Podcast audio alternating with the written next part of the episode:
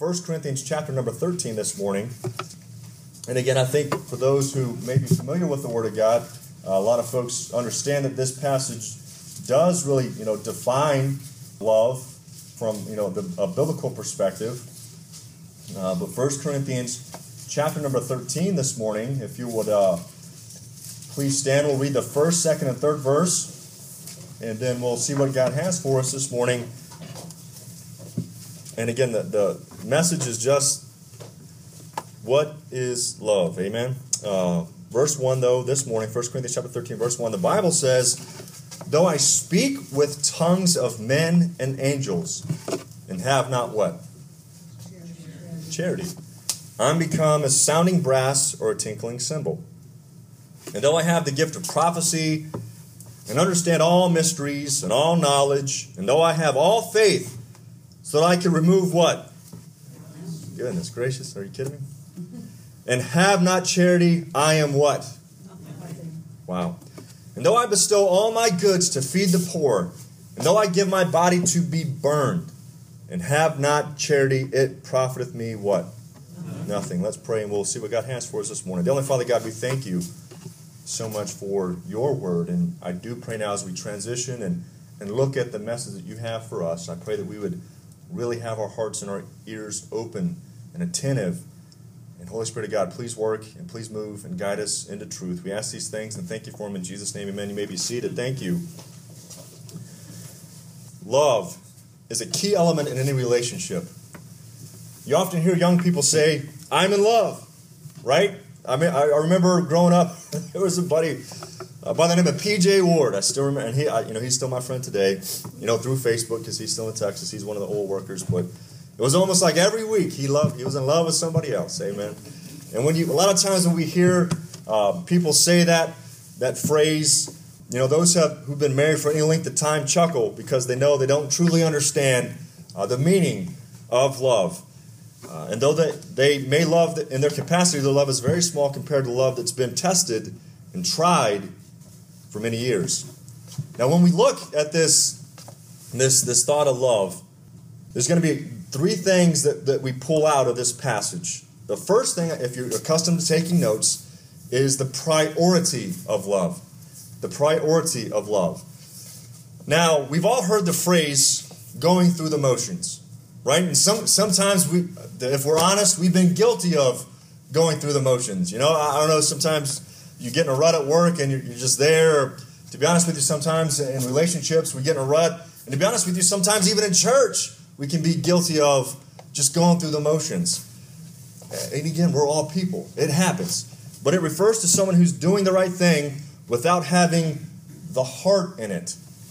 Now, while the actions may appear to be right on the outside, there's something missing. Now, a gentleman by the name of uh, Strauss said it this way A wife or husband may remain faithful and may give evidence of careful attention in matters pertaining to each other, and yet there may be a decline in first love. Similarly, a church member may be, a very re- regular in, in their attendance at service, but no amount of activity, however intense, can compensate for the lack of love. Now, what's interesting is that's that's what 1 Corinthians 13, verse 1 through 3 is talking about. It's talking about the priority of love. And listen, I mean, there's some crazy things that, well, I mean, some, if I saw these as an individual, I'd be like, what? That's like super spiritual. But the Bible compares these super spiritual activities to charity or the love of, of that God's going to define for us, and He says it's nothing. I mean, look at it. Though I speak with the tongues of men, I mean, that's not a big deal, right? Tongues being language. You know, because there's, well, actually, it is a big deal. Anybody ever met anybody that can speak like multiple languages? Anybody ever tried to learn a different language? I mean, I have a hard enough time with English. I remember uh, Mrs. Dove, and, and, Lord bless her, she ever listens to this, she'd be saying amen. Uh, but she was uh, my college English teacher, and man, we'd go round and round and round on these, you know, these crazy English things because, I mean, you know, it would mean the definition of English would mean one thing in this scenario, and then it changed, and I'm like, but did you just said it? I mean, we would, I mean, what seriously, I literally, and what was funny is her son-in-law was in class with me, and one day, and this was again, I was still a little rough around the edges. She had said something. I was like, Mrs. Dove, that's jacked up. You know, I just said it like that. And he starts laughing like, you did not just say that to my mom. But I mean, we, man, we'd go round and round and round uh, just because the whole thought of English. I mean, again, so I struggle with English. Amen. Uh, and so forgive me if something comes out when I'm preaching, amen, that, that doesn't really make sense in the English language because I'm still working on it. But to be able to speak with tongues, and again, if you ever look at the thought of tongues, this is just a side note. I'm going to shoot the rabbit while he's running.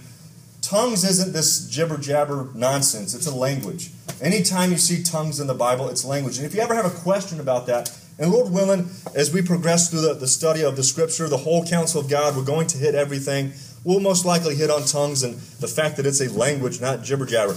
Anyway, so though I speak with tongues of men, and then it says this of angels, that that would be pretty cool. Like, yo, Gabriel, you know, you're talking with Gabriel or Michael the archangel. I mean, that would be awesome. You know, if I could communicate with those guys. But it says this, and have not charity, I'm become a sounding brass or tinkling cymbal.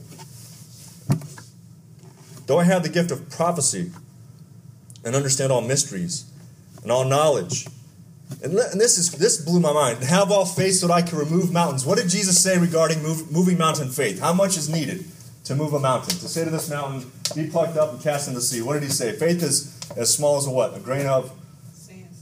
Well, not the sand. Mustard seed. Mustard seed. I, I, I threw you off by saying grain. That was my fault. But as small as the did he say grain of a mustard seed? I'm gonna have to look it up now.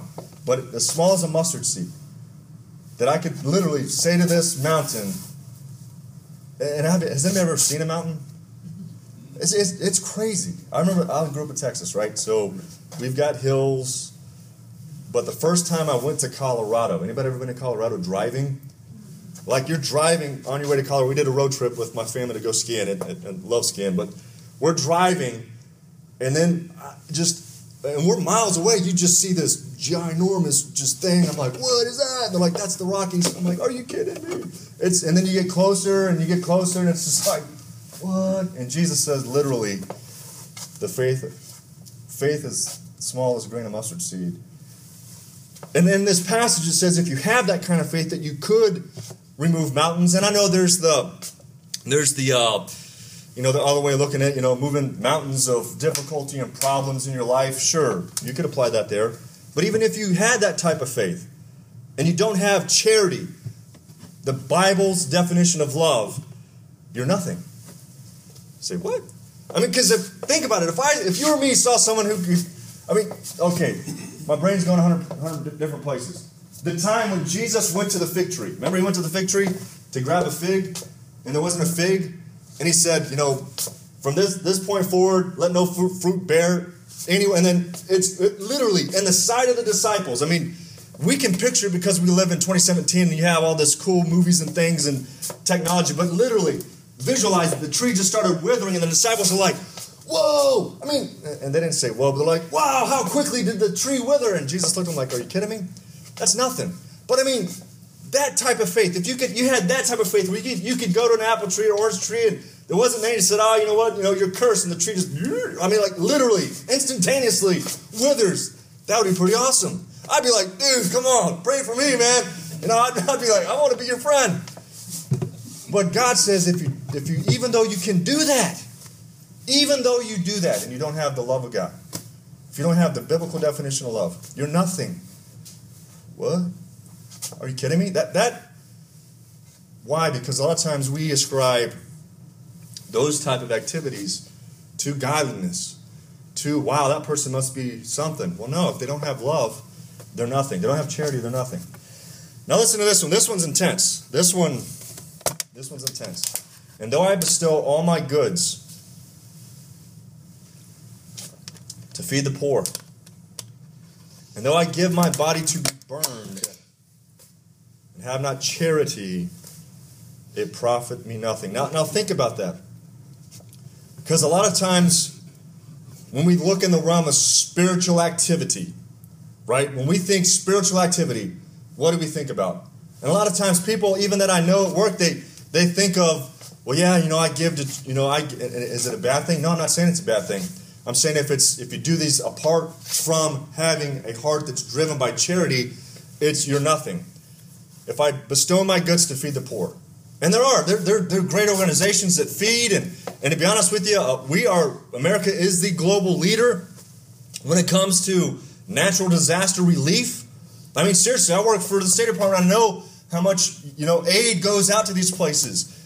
Though I do all that, and you think about the big name people that the world regards as far as highly up. You know, you have the Mother Teresa's, you have the, you know, the, the Gandhis, the this, the that. You know, these people that, you know, spent their life going to the poor. If you don't have charity, it does you no good. And though I give my body to be burned, and that one, that one, that one's intense because who would give their body to be burned?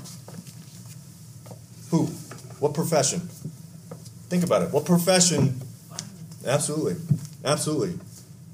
Who, no regard to life or limb, are in there trying to help other people.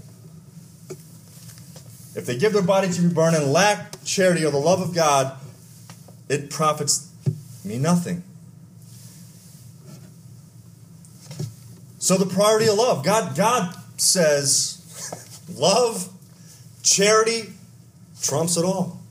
And what's interesting is if you look, if you backpedal in, in 1 Corinthians 12, uh, 10, 11, 11, 10, 11, 12, let me get in order there.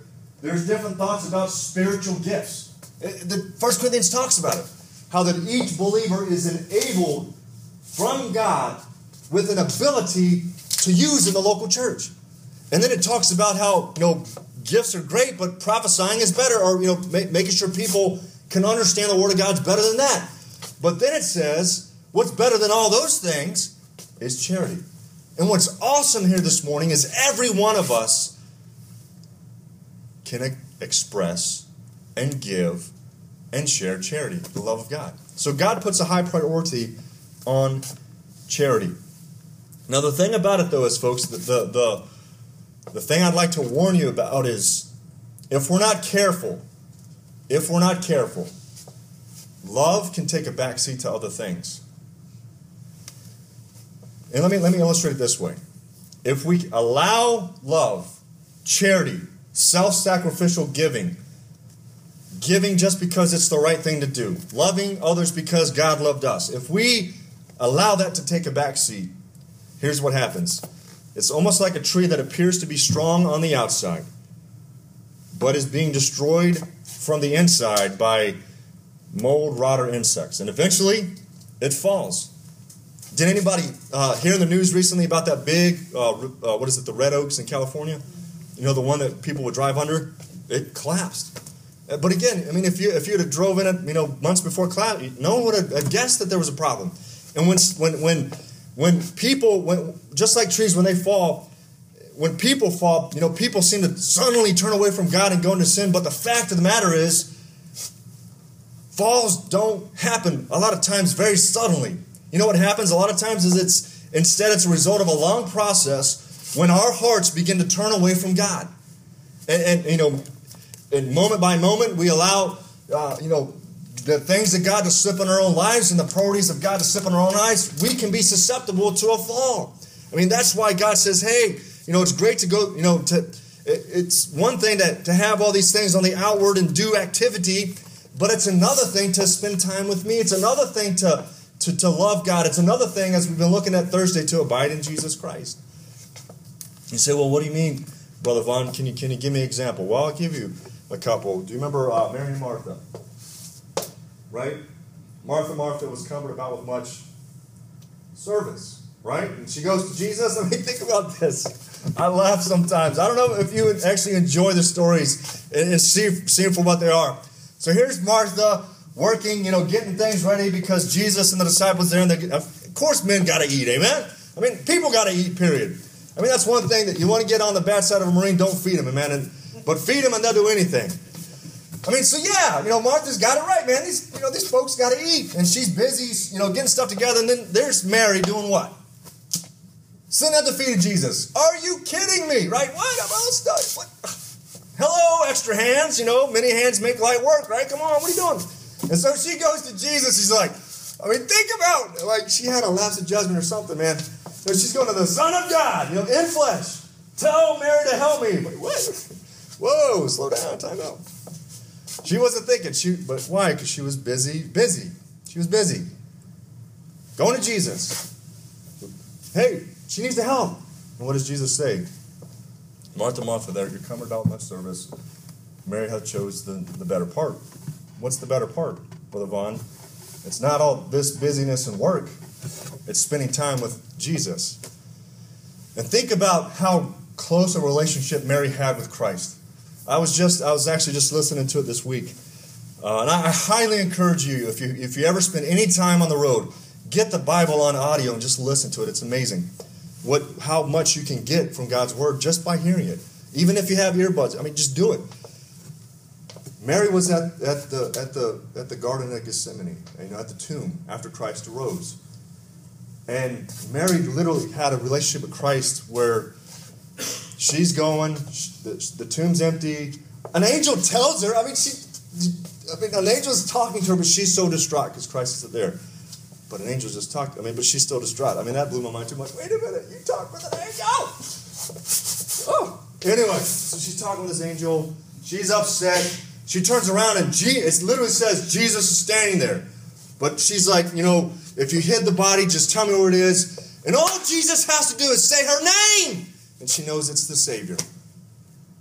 I was like, man. And what's awesome is he knows your name. He knows your name. And he loves you. And, and, and am I in a place in my spiritual walk where all Christ would have to do is mention my name and I know he's, he's that he's got, that I've got, he's got my attention and I've got his. It's, it's a powerful relationship that she had. Why? Because she put Jesus first, not activity. And that's what the priority of love is. That's the priority, not these other things. Yes, they're important, but not as important as charity. Now, the, now, the principle that we need to get from this is right actions follow right love. So make sure your heart is in the right place. It's not the other way around. If your love is right, your actions will be right. You say, Brother Vaughn, I've got a problem, you know, with my tongue. I've got a problem with my attitude. I've got a problem with my thoughts. Well, if your love is right, those other things will take care of themselves, not the other way around. Next one is the conduct of love. The conduct of love. If you look at verse number four through seven, charity suffereth long. I mean, here we go. Fast, buckle the seatbelt. It's going to get tough. Charity suffereth long and is kind. You say, why are you saying that, Brother Vaughn? Because put your name in the place of charity and ask yourself this question Am I these things? Charity suffereth long. Uh oh. And is kind. Man. Charity envieth not. Uh oh. I mean, this is rough. Charity vaunteth not itself, is not puffed up, doth not behave itself unseemly, seeketh not her own. And we could park right there and have the altar call because, listen, folks, all of us are made of the same stuff, and a lot of times we're looking out for numero uno. You with me? Come on. But that's not charity. That's not Bible. Is not easily provoked. Is there some alpha males here this, this morning? That's a tough one. That's a tough pill to swallow. Not easily provoked. Are you kidding me? Don't cut me off or give me, you know, tell me I'm number one with the wrong finger because woo, you know, I may I may be shot to the moon. But if we're living a life of charity, we're not going to be easily provoked. Thinketh no evil, rejoiceth not in iniquity, but rejoiceth in truth, beareth all things, believeth all things, hopeth all things, endureth all things. Now listen, folks. That is a tall order. And some of us may be sitting there saying, wow, man, I just got beat down by the Holy Spirit. Hey, look, all of us need to. It's the truth. I mean, we're made of the same stuff. And what I find, what I love about God's Word is He knows that. God knows what we're made of. And that's why He put this here to help us. And what's awesome is, is, is we just recognize that we need the help. God's forgiveness is available to all. But at the same time, the Holy Spirit's enabling is, is is capable to, to not only give us the desire, but also to uh, allow us to accomplish the things that God wants us to accomplish. And a big part of that is the right love. Now, though, though many people think of love as an emotion, it's only a small part of what true love is. Real love, that the kind that is described for us in this passage, is far is more about our actions than our emotions, right? And that's the truth, because a lot of times that's how people hang it up when it comes to relationships because, well, I don't feel that whatever. Well, it's not about a feeling, it's a choice, it's a commitment. Jesus said in John 14, 15, and we're going to look at this actually next week if you love me, keep my commandments. We're going to look at that Thursday. But again, on, on another occasion, addressing a larger crowd, he asked this question in Luke chapter 6, verse 46 And why call ye me Lord, Lord, and do not the things which I say? Again, love is not seen in words, but it is seen in deeds. Love in action changes every part of our lives. God's intention is not only that we love Him with all our hearts and put that love into action, but that we also be loving to other people, showing the same love that God has shown us. Christianity is not not meant to be lived in isolation. Someone said God knows that our relationships are more important than our accomplishments, and that's the truth. And He challenges us to grow in this area. And again, it, do we suffer long? Are we kind? Do we envy not? Do we vaunt ourselves? Or in other words, do we promote ourselves?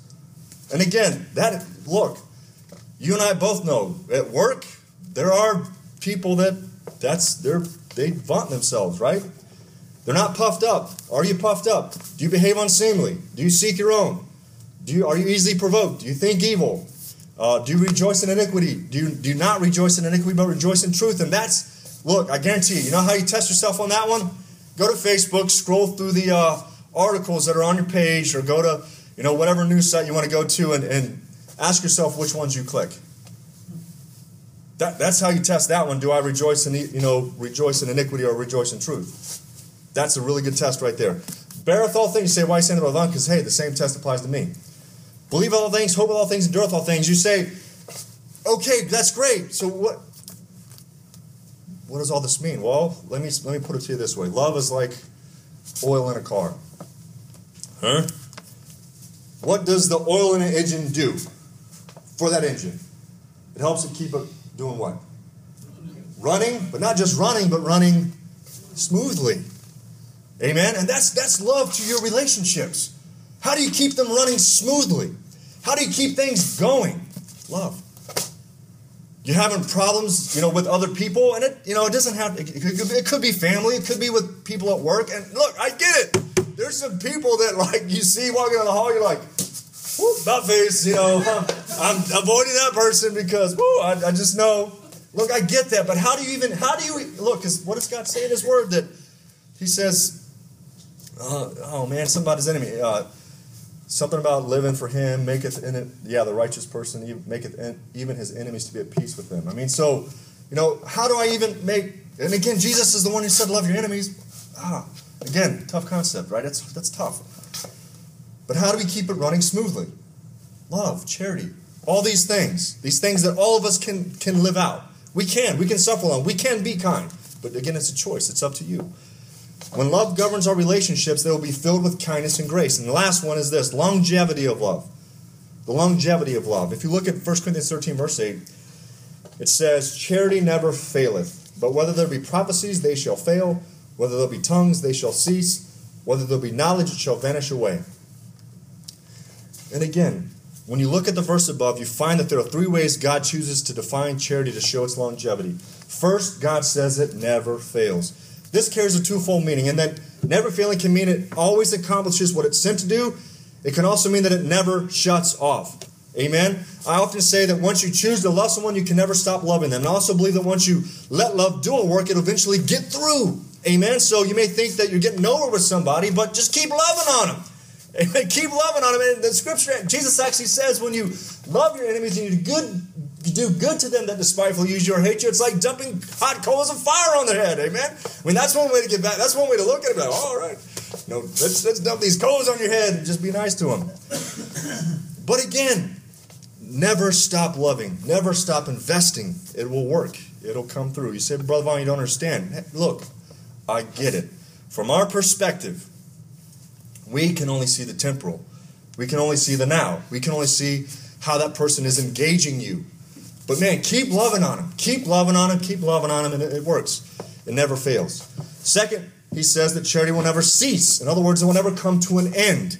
You will never exhaust the resources of your love. You may think that you have no more to give, but I'm here to tell you that if you keep on giving, you will find there will always be more to give. You say, but again, Brother Vaughn, I don't, I don't know. I, I mean, I, I, have given, I've given, I've done this, I've done this, or, and it doesn't seem like it's working. But you just keep giving. You love today, with the love that you have for today to help somebody, and you'll find that when you need it some more for tomorrow, it'll be there. Don't ever hold back on giving your love and charity for somebody. The faucet of love will keep on pouring as long as we keep on giving. And lastly, charity never vanishes away. It's another statement in this verse above us. What's awesome about this statement is that it implies that it will never go out of style. Trends come, trends go, but charity is always in style. methods work to, today, methods work fail tomorrow, but charity is always a tried and proven method that God wants us to, to shine forth as a light to those who are around us. Friend, the one thing that will always work is charity, is love. It will always work. And I encourage us this morning that we would love those around us the way that God has outlined love in His Word today. But again, that choice is up to you. Uh, let's pray. We'll be finished for today. Dear Father God, thank you so much for your goodness. Thank you for giving us your word to help us in this area of love. Uh, it is Valentine's Day, Lord, and there's going to be a lot of different things, whether they be uh, things we hear on the radio or you know different maybe movies we watch, and that, those are always exciting, Lord. Um, but God, I do pray that you'd help us to really understand your biblical definition, and I pray that you'd help all of us this morning work on the areas that we need to work on. God, you, you tell us, you know that we're dust. Lord, you tell us that you know how we are. And God, we need your help. And again, thank you so much for the forgiveness that you provide. And thank you so much for helping us even this morning. We ask these things in Jesus' name.